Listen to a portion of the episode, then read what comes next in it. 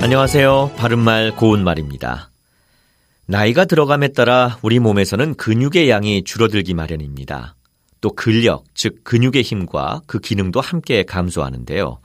이와 같이 되는 원인은 개인에 따라 물론 다르겠지만 보통은 단백질 섭취도 부족하고 운동량도 부족하기 때문이라고 합니다. 나이가 들어갈수록 적절한 양의 단백질을 섭취하고 근력 운동과 유산소 운동을 병행하는 것이 효과적이라고 하더군요. 우리 몸에서 근육이 빠지면 면역력이 떨어져서 건강에 안 좋을 뿐만 아니라 살이 처져서 보기에도 좋지 않은데요. 특히 팔이나 다리의 근육이 빠지면 움직일 때마다 살이 많이 흔들리는 것을 느낄 수 있습니다. 어깨에서 팔꿈치까지의 부분을 위팔이라고 하는데 일상적으로 팔뚝이라고도 하는 이곳에 근육이 없으면 팔을 들었을 때 살이 아래로 처져 있는 것을 볼 수 있습니다.